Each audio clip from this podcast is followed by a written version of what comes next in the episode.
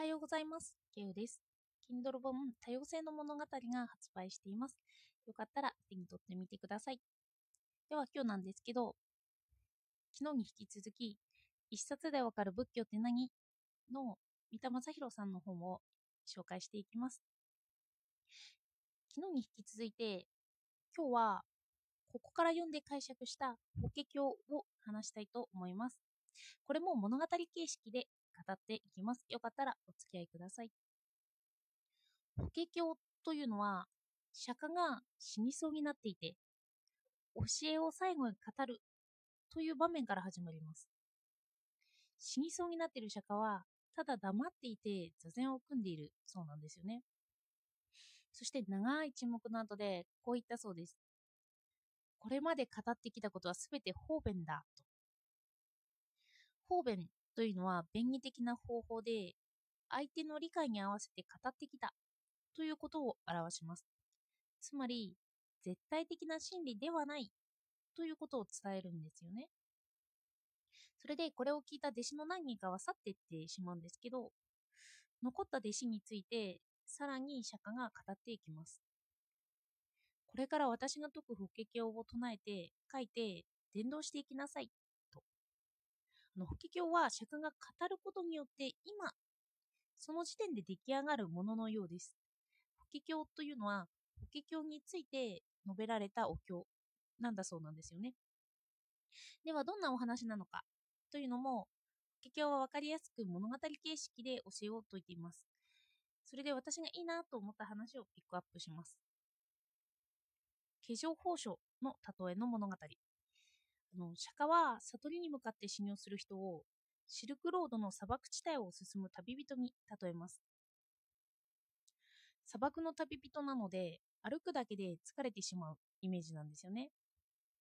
疲れ切って歩みを止めようとする人々に釈迦は蜃気楼のような幻のお城を見せます。それを見た人はあと一歩、あと一歩というふうに目の前の歩みを止めずに進むというストーリーです。これって日常の中でもよくやりますよね。あと少しだけ頑張ってみようかなとか。あとご褒美を用意しておいて、また少し前に進んでみようかなとか。優しい例え話ですよね。釈迦が旅人の前にそんなご褒美をちょっとずつ見せてくれて歩みを進ませてくれてるよという話です。と他にもエリケイシュの例えの物語。エリ、あの、服の裏に宝珠があるというような漢字を書いて、エリケイシュの例えですね。ある貧しい男がいました。本当に貧乏で、放浪の暮らしをしています。そこに資産家の友達が心配をして、その貧しい男を招いて、その男に気がつかれないように、服の裏に宝玉を縫い付けておきました。宝玉に気がついたら楽をできるだろうな友人は思ったんですよ。そして何年か経ってから友人はまたその貧乏な男に出会います。そしたらその貧乏な男は変わらずにどん底の暮らしをしていたんですよね。資産家の友達は宝玉を使わなかったの？と聞くのですが、宝玉って何？と返ってきました。自分の服の裏に宝玉があったことに気がついていなかったというお話です。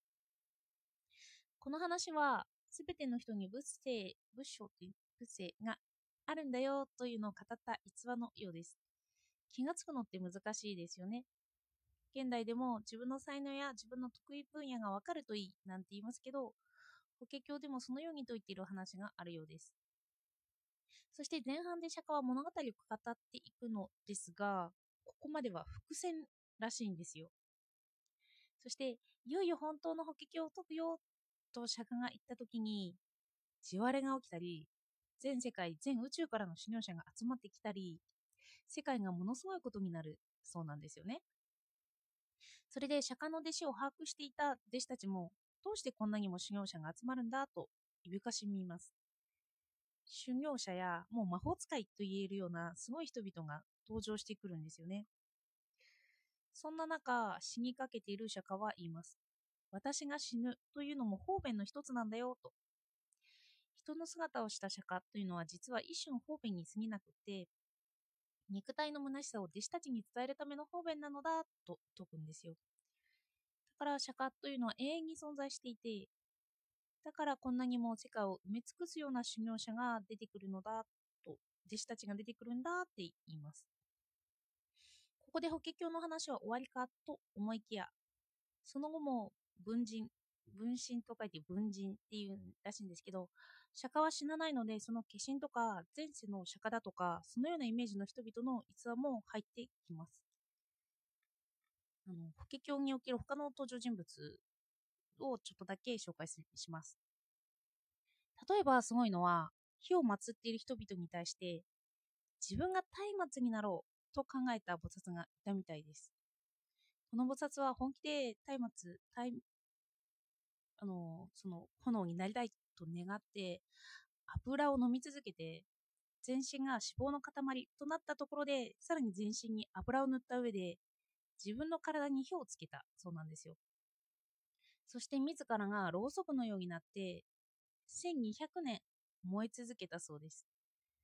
このような話はファンタジーだよと前提にしておかないとちょっと怖いものがありますよね。あとは、まあ、いろんな登場人物がいて、意味不明という奥深奥深さを伝える菩薩もいるそうです。これは物語にはなっていないけれど、なんとなく深いことを伝えているなというのが伝わっているものらしいんですよね。ここにおいても、まあ、何でも入っているのかなという印象を私は覚えました。あのこの本この本の一冊のちょっと短い部分の紹介のさらに短い紹介という感じなんですけど、いろんな登場人物とか、いろんなストーリーとかがあって、ちょっと楽しそうだなというふうには思いました。そしてこの法華経を伝えるのが悟りの道でもあるそうです。私は悟りというのはわからないんですけど、物語として面白いなという思ったところは紹介したいなと思って今日取り上げてみました。なので物語っていうのは文字がなくても口頭において伝わっていくんですよね。だから長い間こう受け継がれてきたのかなと思います。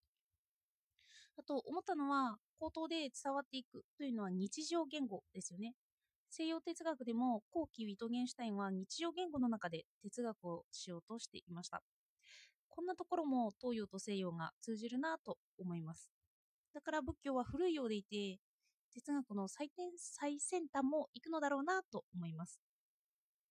また、日常言語だけではなくて、言葉で伝わらないということも私たちには伝わってきますよね。のお葬式の時にお経を読むのではなくて、あの物語形式の方が私にとっては分かりやすいなとか思うんですけど、でもちょっと呪文のようなのがずっと続きますよね。きっとそこでは分かりやすさを求めてはいないんだろうなと思います。言葉の消滅を狙っているというところや、言葉を超えたところを実感させるというのもあるからだろうなと。そうですよね、物語に集中しちゃったら、その死者というか、そういう人たちに思いを馳せるというのはいかないのかもしれないというイメージです。では、今日もお聴きいただいてありがとうございました。